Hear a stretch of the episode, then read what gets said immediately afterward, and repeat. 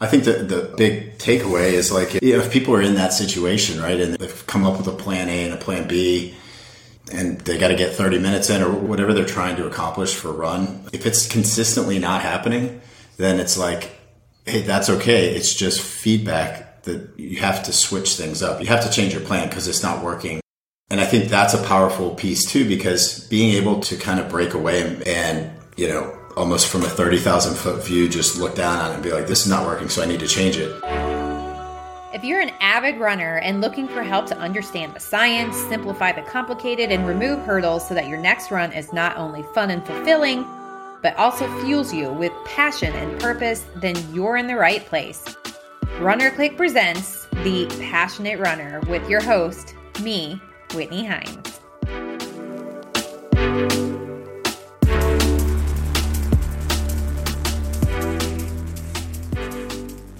Hi, and welcome to episode 30 of Runner Clicks, the Passionate Runner podcast. I am your host, Whitney Heins.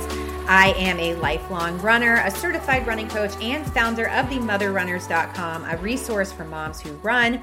And today's interview is with Ben Reale of Condition One Fitness and Nutrition on how to make running a habit and how to make running and all the things that support running a habit like good eating, good sleeping, rest days, strength training.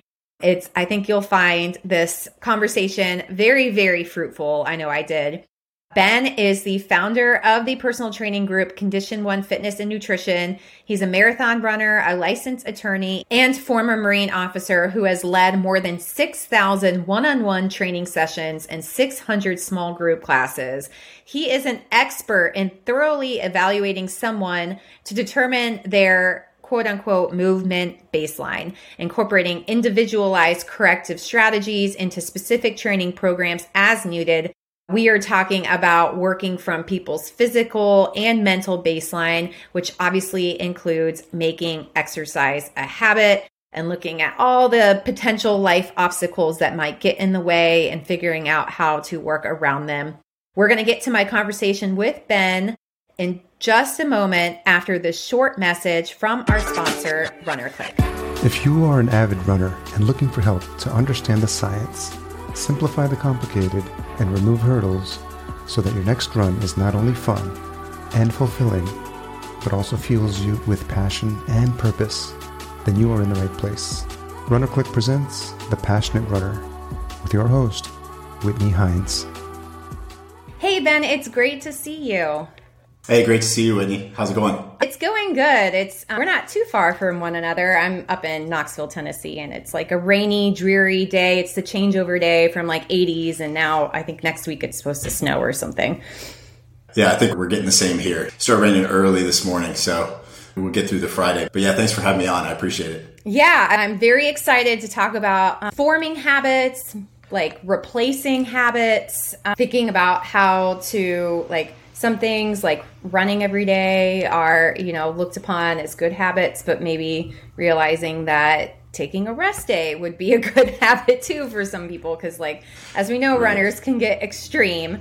But before we get to that i would love to know your um, history because you have you come from a very diverse like career background. I mean you're a personal trainer but also an attorney. I mean how did this all come about yeah, so it's been like kind of a crazy, I don't know, 10 years or so. I actually, after college, I went into hospitality management and worked for Hyatt Hotels for a while and then ended up going to, then went totally out different direction, went to law school after that. Yeah. Um, you don't really think of lawyers as being so like, like very hospitable.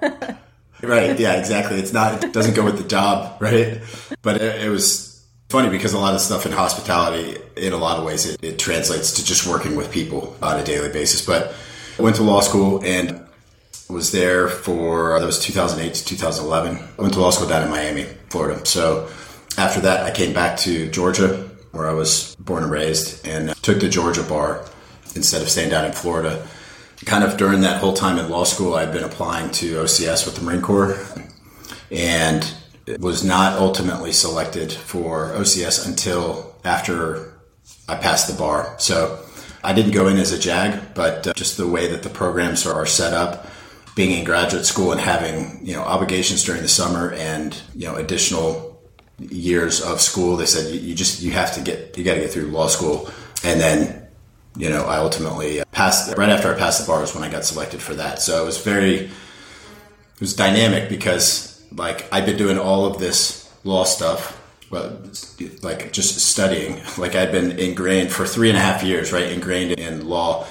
And then as soon as I essentially became licensed, I went on inactive status with the state bar and pursued my commission in the Marine Corps. So left, I don't know, maybe five months after, this was in 2013. So like five months after I got notification from the state bar, hey, you're good to go. Oh my goodness. Shortly thereafter, yeah, I got selected and then went to Quantico in February 2013. I had spent four years in the Marine Corps. At the time, I went into the reserves. So the I think that was when the I can't remember what it was called, right? But it was budget issues with DoD. So they weren't taking any active duty officers. The only thing that was available was reserve contracts. So I did that and then just volunteered for a bunch of stuff and was able to stay on active duty for a while. And then ultimately came back to Atlanta in 2015, towards the end of 2015, and finished out the remainder of my obligation in the reserves. And uh, kind of during that whole time period, obviously physical fitness was in the background in a large part while I was in law school because I was preparing for this and continually doing physical fitness tests and things like that. But when I was in the Marine Corps, it was just a daily thing that we did. So that was something I became very comfortable with. And then also in a leadership role, whether it was, you know, organizing training plans or mentoring Marines, I think both of those aspects carried over directly into what I'm doing now and really were the catalyst for that happening, you know. So when I got back to Atlanta, it was kind of like, well, what do I do now? Like, I don't want to practice law. I knew that I was going to pursue something fitness related and wanted a an, an aspect of leadership and mentorship because I was drawn to that. I didn't know exactly what that looked like, and uh, but kind of meandered my way into the the fitness space. First, actually starting with Orangetheory Fitness and working at a couple of their studios in Atlanta, but not on the coaching side, really more on the sales side and the management side.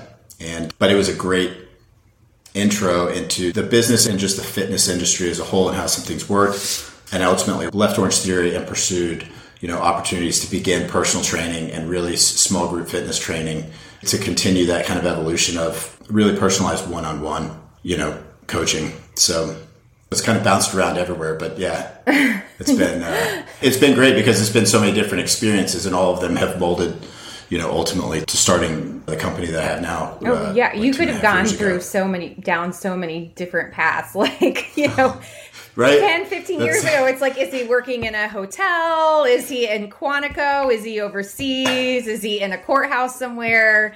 Is he yeah. at the gym? Well, it funny enough, like my dad was served in the Marine Corps. Every year he trained for the Marine Corps Marathon, and that's how I got into running. Is I would like oh, run cool. the last couple miles with him when I was growing up. And I was too young to know, I guess. I don't know. I can't imagine my kids doing this with me.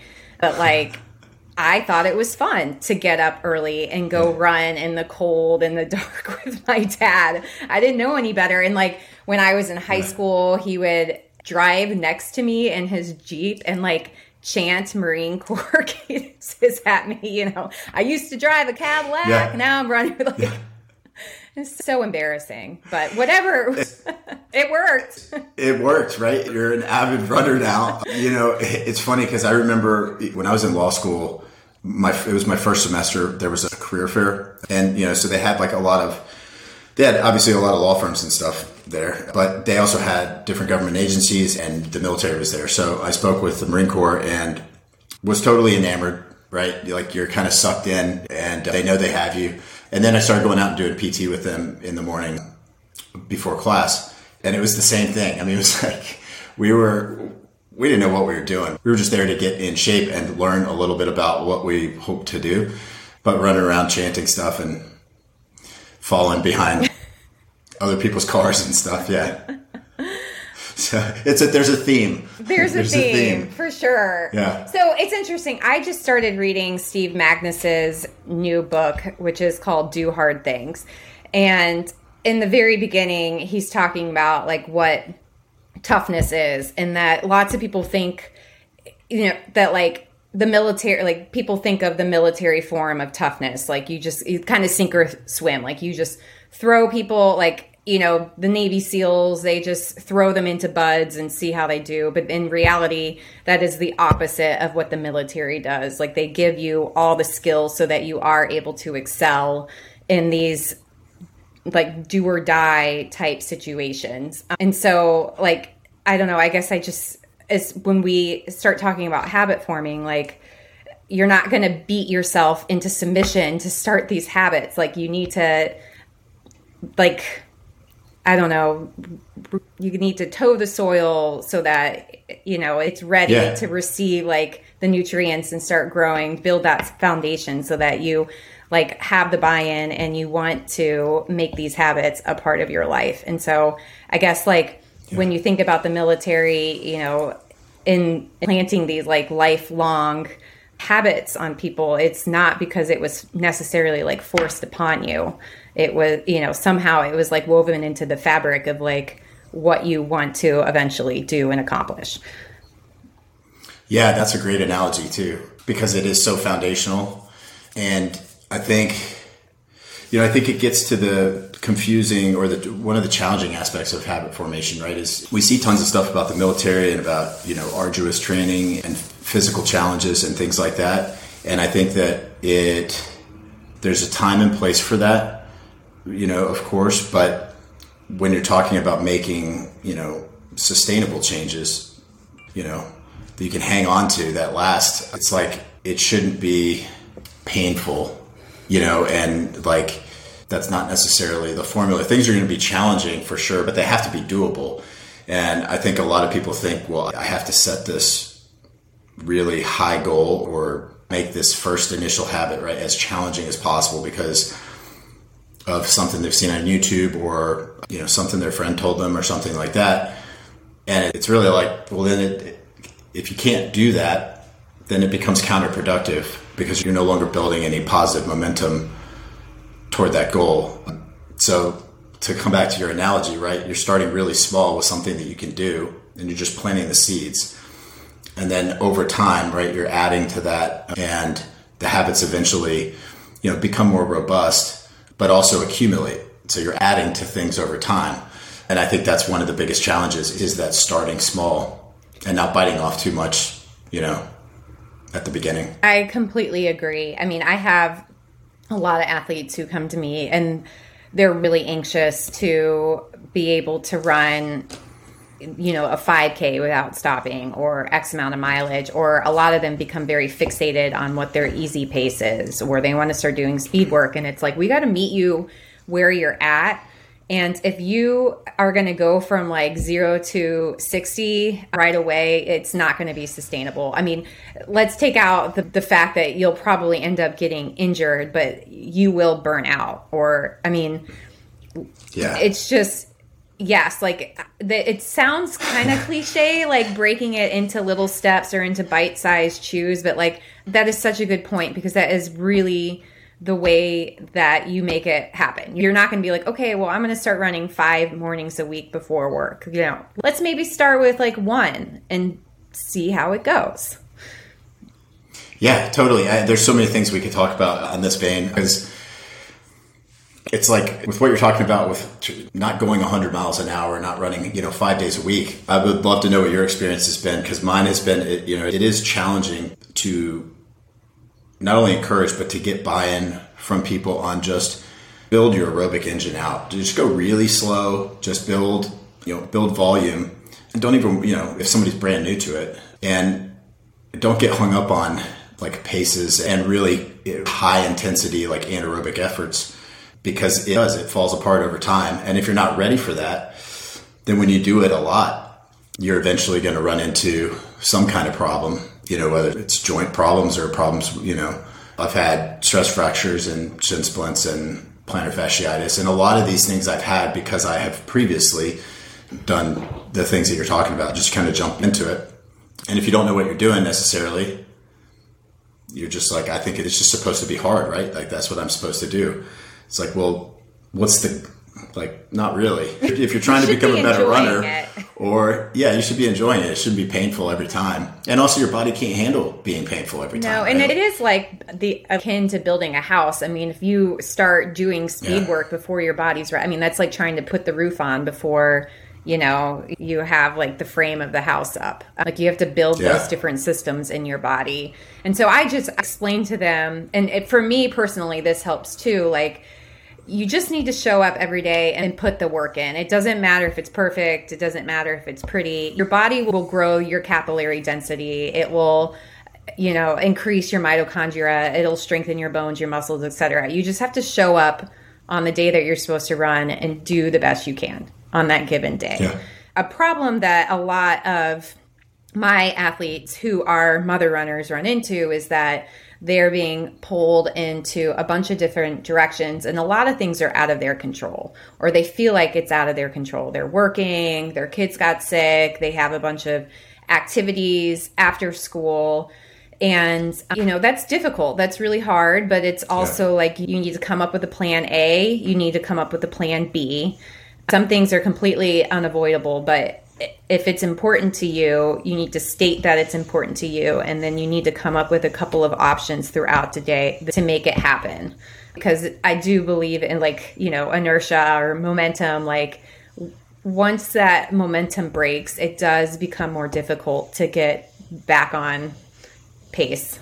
Yeah, I totally agree. And I think that the big takeaway is like, you know, if people are in that situation, right, and they've come up with a plan A and a plan B, and they got to get 30 minutes in or whatever they're trying to accomplish for a run, if it's consistently not happening, then it's like, hey, that's okay. It's just feedback that you have to switch things up. You have to change your plan because it's not working. Mm-hmm. And I think that's a powerful piece too, because being able to kind of break away and, and you know, almost from a 30,000 foot view, just look down on it and be like, this is not working, so I need to change it.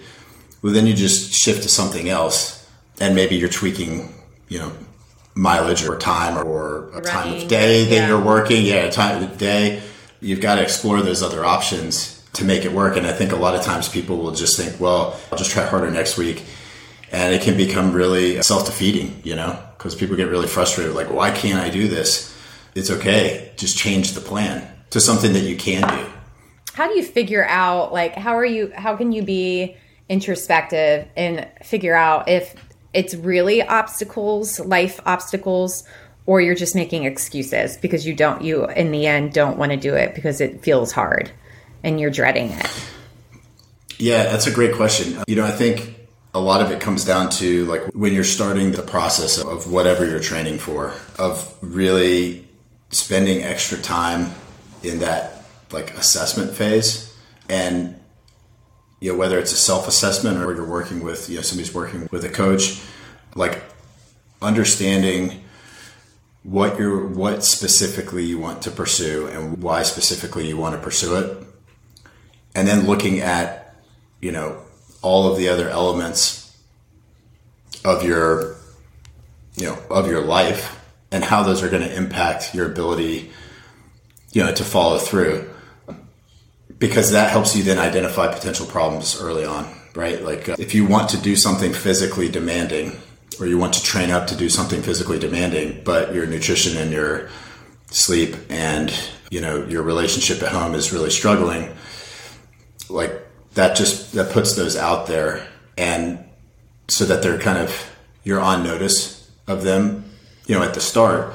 And so coming back to like excuses or not you know if it's something that's consistently happening that's kind of related to something that you've identified early on then it's you know it's probably it's not like you're coming up with something just random off the top. It's probably a legitimate obstacle that just needs to maybe be you know reconfigured in order to let you you know get back to training or whatever you're doing.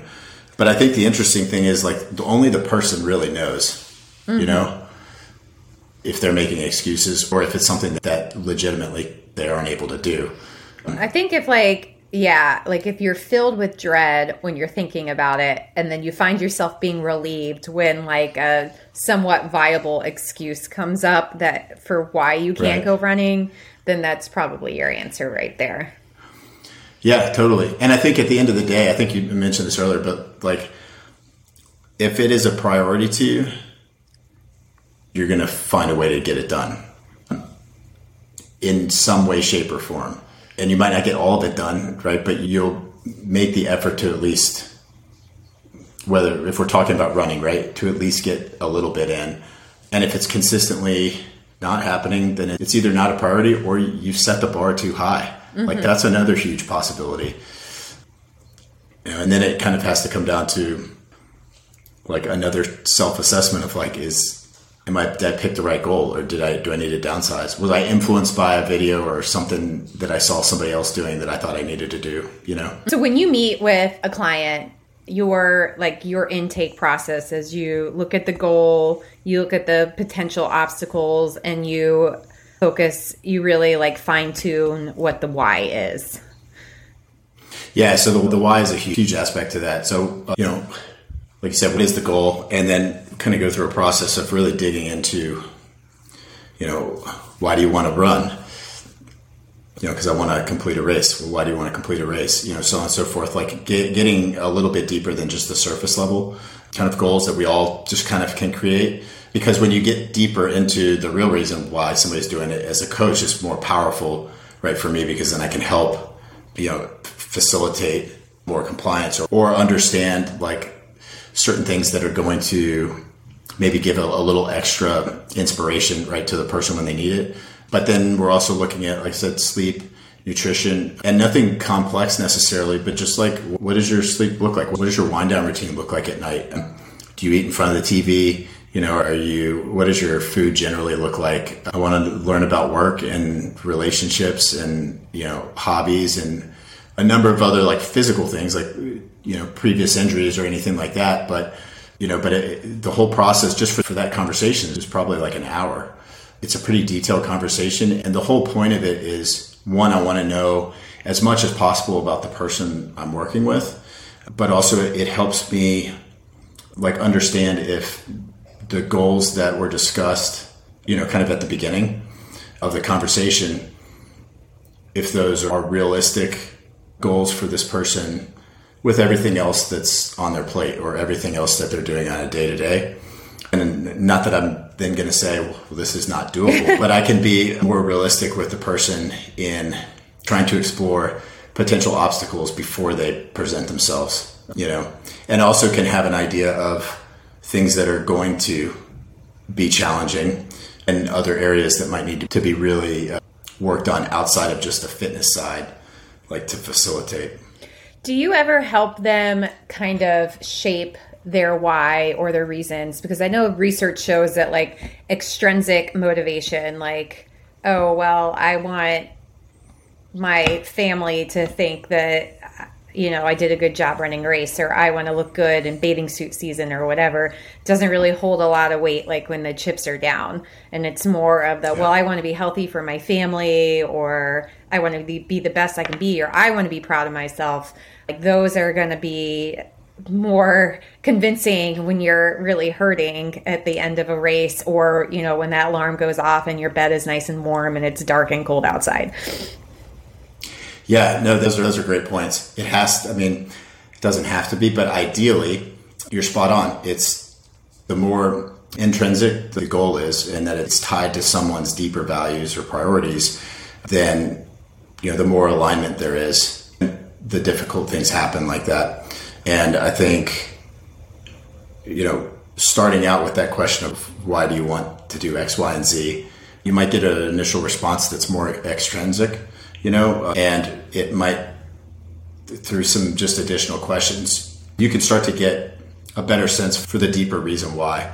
But I think in that same vein, like reward, you know, kind of reward based systems, right? Where you're doing something just to, if you're doing something just to get a grade or you're doing something just to, you know, finish a race, like just to get an award, like that's great. But then what, you know, is there are you doing that because somebody else got the same thing and you want to be at the finish line or do you actually want to like what what is the end state what's the purpose of doing it you know So a lot of times I'll tell, like, we'll kind of break things down in, in terms of outcome based or, or behavior based goals. And so, you know, if you're thinking of, if your outcome is to run the New York City Marathon, like, that's great. That's cool. Uh, we can delve into why you want to do that. And I want to know that. But then we also want to take into account the, the behavior based goals that are going to be required, right, to ultimately get you to your outcome. And that's kind of bringing it full, you know, full circle to where the other pieces of the puzzle come in, right? Uh, because if we're saying, you know, the behavior based goals are you're going to have to eat quality nutrition, you're going to have to train so many days a week, uh, you're going to have, you know, do all of these different things. If we could take a habit based approach through the behavior goals, so let's say we have three behavior goals that are needed to get to the outcome of the New York City Marathon, then we break those behavior goals down into like small habits that are required to create the behavior. And so if you're thinking about that in terms of just a training block and building those small habits, you know, one at a time, in my opinion, I think it, it makes it a lot less tedious just to have this the, the giant mm-hmm. outcome goal kind of you know hanging out in front of you. So those are the behavior goals are kind of the same thing as like process goals. Yes, yeah, absolutely. Okay. It's process based. So I'm going to move more often. I'm going to focus on movement quality. I'm going to focus on nutrition quality, nutrition consistency. You know, I want to uh, get better quality sleep. I want to get more sleep, right? You could think of those as kind of the process goals or behavior goals. And then you're breaking those down into smaller pieces, which ultimately turn into the habits, if that makes sense. Yeah, I mean, I think um, so. I was injured for two and a half years, and this is my first bummer. training cycle back. I'm running CIM in a few weeks, and I've done a lot of things differently. And um, I've had, like, I have found that having process goals that are just very, like, vague, like two heavy lifts a week if you can, and you know, focusing as much as I can on sleeping well and making sure I'm eating like real meals when I come in from my like hard workouts, like that, instead of just grabbing a bar and then going straight into mom mode, like that kind of stuff that's very like vague but tangible. Just kind of like boxes to check has really helped me stay on track instead of like getting too specific like well you have to lift for a full hour after your track tuesday workout and you know like that kind of stuff like will box me in and make me feel like i'm failing but if i just okay if you can get go down in the basement and do some heavy squats twice a week like good job whitney you know like Yeah. No, that's awesome. And I think it highlights too the difference between you know, everybody's different, right? So breaking the the process goals into chunks like that works perfect for you.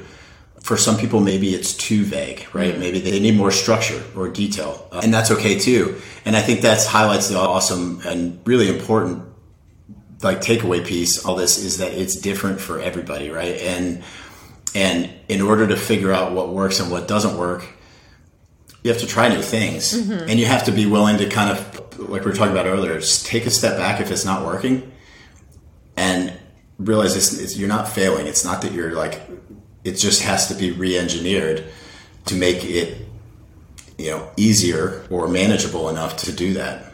Yeah, that's an excellent point. Because I tend to, with running, become like kind of perfectionist. I think a lot of people, Yeah. a lot of runners are that way. Like they get OCD about, the, yeah, they get OCD about the schedule. Taking rest days can be very hard. So, like, for me, like making the little stuff not super specific so I don't get crazy about it helps me. But then other things that like I have to make sure that I have a rest day scheduled every week. Otherwise, I will not rest. And so like making sure that I have the schedule and I stick to that is helpful for me, but like for other people that may completely not work for them. Yeah, and I think you hit on something because you said, you know, I know that I need to schedule a rest day, otherwise I'm not going to do it, and that's highlights your self awareness, you know. Mm-hmm. And so I think for some people, if they don't have that self awareness necessarily, that's maybe something that has to be built, you know, a little bit. And I think it's almost counterintuitive, right? From the stuff you're talking about earlier with BUD/S and some of the military stuff. Like this, in order for the self awareness to be effective, you have to be able to critique yourself and without beating yourself up or having all this negative self talk in your head, you have to be able to critique yourself and say like, okay, there, we need something else instead of I need to make it harder. And I think that's a difficult. It's not a mentality that's necessarily mainstream, right? Because everybody's fo- we're focused on like the really hard stuff in terms of YouTube videos or mm-hmm. a lot of the content that you see out there. And so I think this being self aware and critiquing is just counterintuitive in, in some instances, especially in like an athletic, performance minded person.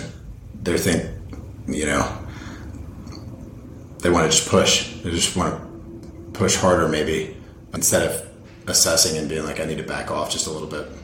Yeah, I think holding the like the main outcome or the like the ultimate goal out in front and then thinking about how this decision is going to impact that is helpful. And I realized like a lot of my mistakes yeah. were rooted in insecurity. Like I thought, well, if I missed a training day because I felt tired, well, then that's going to, you know, take away from my goal marathon time. And really, that was so short sighted. And it was just based on like a lack of confidence in my ability. I think a lot of runners are like that. Like they're just afraid they're going to lose momentum. They're afraid that, you know, maybe that extra 10 miles could be what puts them over the edge. And like, really, when you think about that, it's a little nuts. it is. And we all fall into that trap, yeah. right? I mean, anybody that's been running for any length of time can think of, I'm sure, multiple, because I can, multiple instances where you added just a little bit too much or you maybe went a little faster on your tempo run because you were feeling good when than you needed to, and then something happens, yeah. right? At a certain point in the future, and you're like, oh, crap. You know, uh, yeah, that's a, that's a good point. These are all hard lessons that I think like almost every runner has had to learn. So, what's your take on rewards? Like, oh, I had a whole month and I ran three times every week. I'm going to reward myself with a massage or a dinner out? I mean, is that effective or not? yeah, no, it's a good question. I mean, I think it definitely can be. And I think there has to be, I, I think the rewards can be the most effective when you have intention behind them and some specificity, right? Like instead of just rewarding for everything, like, yeah. or, you know, every time I go for a run, I'm going to reward myself somehow but it can be something, you know, if you're doing something difficult, that can be something to look forward to.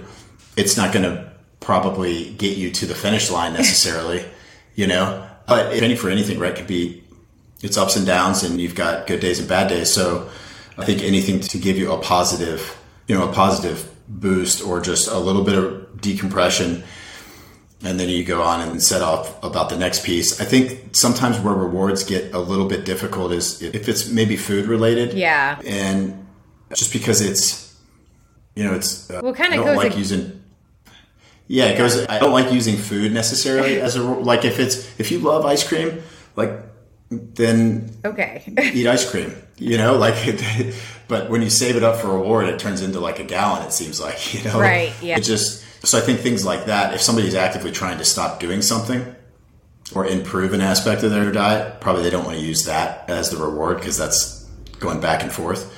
But yeah, to treat yourself to do something like that. If it's something that probably like helps your running, like a massage, or I'm going yeah. to treat myself to some Lululemon, even better on those, yeah, yeah. That's so that even better with that, like a new pair of tights or new mm-hmm. pair, like that type of stuff. That's yeah, I do like that, and that can also kind of get you out of the rut too. Sometimes, yes. if you're really kind of just fried, it's like I'll get a new pair of running shoes that'll get me excited. Yeah, you know, or or whatever. What about like gaming your brain type tricks? Like I know for me, especially in a racing scenario, but this can be just if the alarm's going off and you're really like doing that internal battle of like, oh, well, I could just sleep a little and then maybe I'll try to go later. Like, I like to think of my future self and like, okay, well, actually, Whitney, you would feel so much better if you got up and got your run out of the way because then you don't have that run anxiety hanging over you all day, like wondering, okay, when will I get my window to go that doesn't impact other people? Or like when I'm in a race and I don't want to push harder because I'm already super uncomfortable and I think about like, but what is Whitney at the finish line going to like? Is she going to be proud of herself or is she going to be disappointed because she didn't try to find the next gear?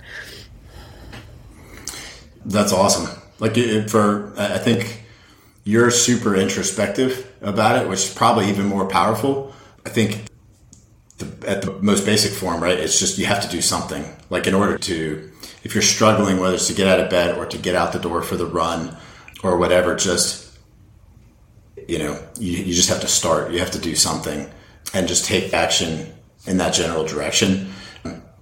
Now, if it's even further and you're thinking about the finish line or you're thinking about all of the previous miles that you've logged right to that day and you just got to keep going, like that's even better because that's more specific.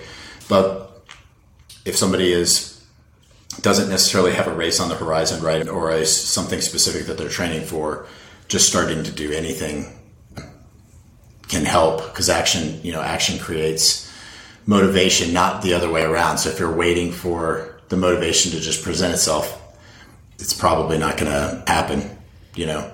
I totally to- agree. I mean, I like I write a lot for my website yeah. and I get writer's block and when it happens, yeah. I'm I just like force myself to just get it going. And it's you know just like just start writing and then eventually you'll break through that block and things will start flowing again. And the same i think is true for running. Like when i have athletes who don't want to run i'm like just put your shoes on and go outside and go for a walk. Just say you're going to go for a walk. Yeah. and there's a very good chance that that walk is going to turn into a run and you just have to get the ball rolling. Yeah totally. I mean you just have to start moving because i agree with you. Sometimes it's just like after you get your shoes on and you get your clothes on and you're out the door, then it's like, well, all right, well, I'm here. like, but yeah, something very basic. And then I think giving yourself the permission to consider that a success is important too. You know what I mean? So that you're not like, man, you still did a 30 minute walk, even though you really didn't feel like doing anything. And then you're beating yourself up after the fact. It's like, no, that's a win because you got out there and did something. Oh, that's such a good point because I know a lot of people because we do tend to be, you know, very perfectionist with the schedule or don't view that as a win. And so like yeah. having different like an A, B, C goal, even just for the, the those daily workouts. Um, so we think about it a lot for races, but just even like yeah, okay, I didn't do what was scheduled that day, but I did go out and I did move my body for 30 minutes and I really didn't want to. And so maybe it wasn't the big physical boost, but it was definitely like a huge mental strengthening day for me. Yeah, and I think uh, I've talked about this a lot with clients in kind of establishing these movement minimums where if you are in a rut, you know, or you find yourself not maybe as excited about training or having difficulty, you know, executing, kind of come up with, wait, what are my daily movement minimums, right? Like, and you're thinking bare minimum, what worst case scenario can I accomplish? And you set the groundwork for that. And then you have to give yourself permission. Okay, that's my movement minimum. As, as long as I can accomplish that each day, then it's a success. And then maybe, you know, you've got your regular training program, but you got your movement minimums too to keep you sane. And I think that helps a lot too because you can get a sense of accomplishment even if you didn't do everything that you set out to do. That's an awesome tip, especially like around the holiday season when people are going to be really busy. And then as we look forward to the new year and lots of people are going to be setting goals, I think, yeah, just being really realistic, breaking the goals down, looking at the obstacles, and yeah, having like you're like you said the minimum and really being happy with that and okay with that and learning that like those are the building blocks for something bigger and better down the line. Yeah and it's we all have them in some form or fashion. But I, from my experience just in uh, utilizing this tool with clients it's really important to have that self-awareness piece right? Because if you don't you might your chances are you're going to be like, that's way too easy. I, and then you create, it's not a movement minimum at all. It's like, it's something that's pretty substantial and then it misses the whole intent of the exercise itself, you know?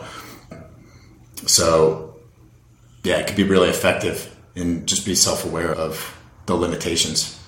Yeah, I think a lot of us like a part a big obstacle is like we build things up so big and we just make it so daunting or we just don't have the information like a lot of runners they want to make strength training a habit but they don't know where to start and so just right. you know getting to the basics and just okay well i'm going to do two different exercises for my legs you know some planks and two exercises for my upper body and like getting started that way and just that's like a good like gateway into the world of strength training sort of you know just keeping it super simple. What are some other tools in your toolbox uh, we haven't talked about?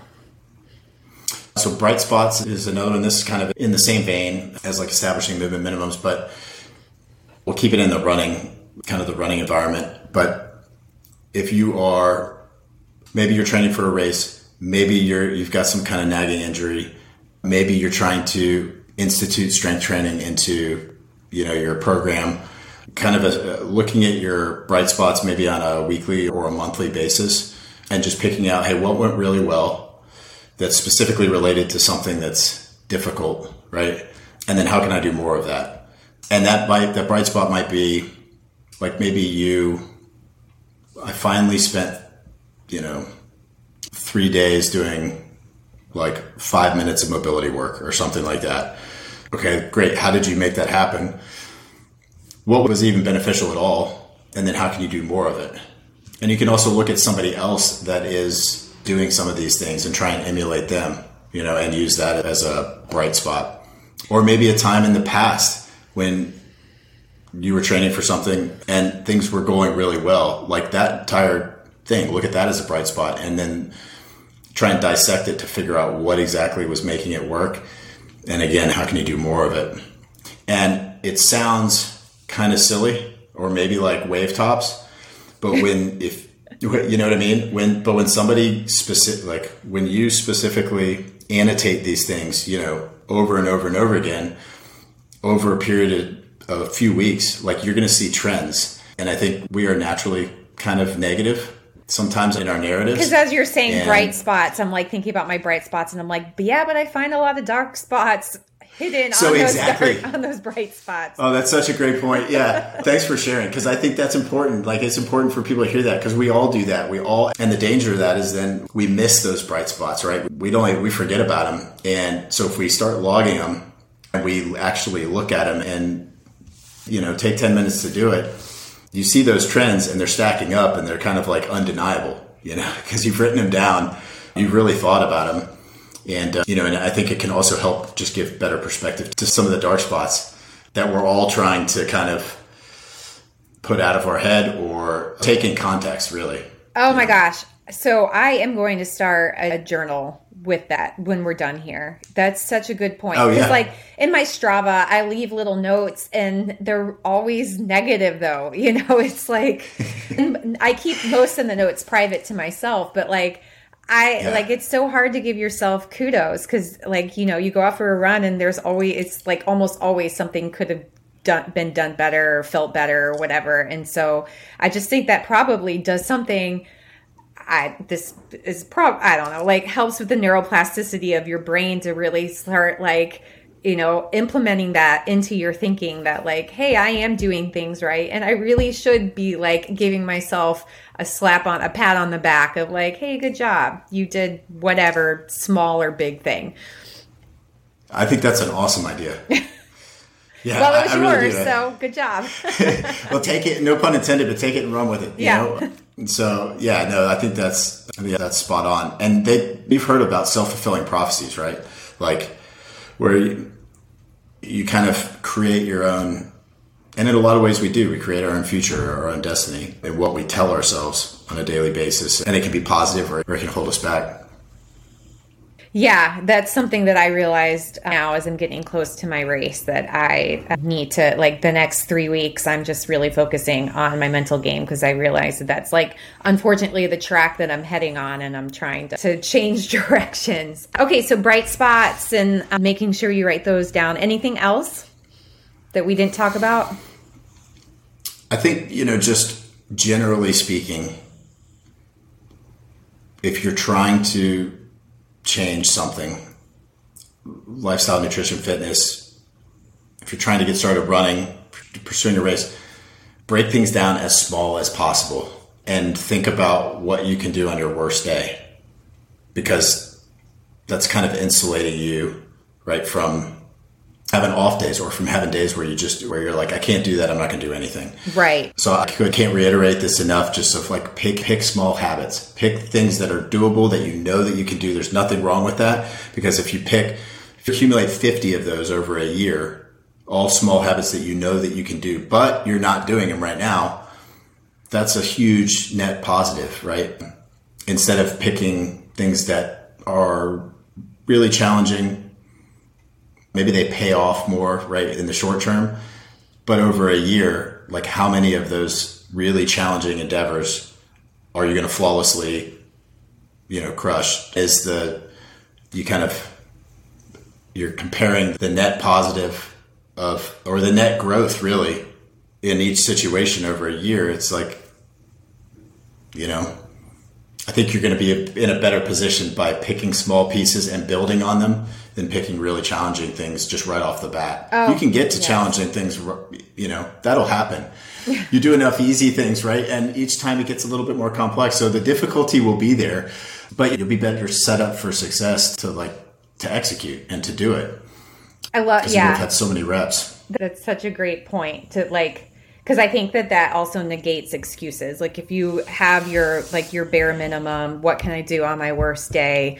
That just then you don't because you're right like so many people think well i can't go out and do my four mile run so what's the use? I'm not going to do anything. But like if your goal is just go outside for 10 minutes like that then like that keeps the momentum going that still makes you feel accomplished and that's still working towards your ultimate goal. So that's great advice. I've learned so much from you. This has been really eye-opening. Oh yeah no, this has been a great conversation. So thank, thanks for the back and forth. Yeah thank you. And uh, yeah i'm so glad we finally got to chat because i had to due to illness in our house i had to keep rescheduling. Yeah. so thanks for being so flexible. No my pleasure. Yeah um, i enjoyed it. This was great. Thank you. You bet Thank you, Ben. And thanks to you all for listening to The Passionate Runner. Full show notes for each episode, which includes a summary, key takeaways, quotes, and any of the resources I mentioned, are available at runnerclick.com slash podcast. Be sure to follow and subscribe wherever you listen to podcasts. And if you're enjoying the content and getting value from these episodes, please leave a rating and review at ratethispodcast.com slash the passionate runner. We'll read them out on future episodes. Talk to you next time. Thank you.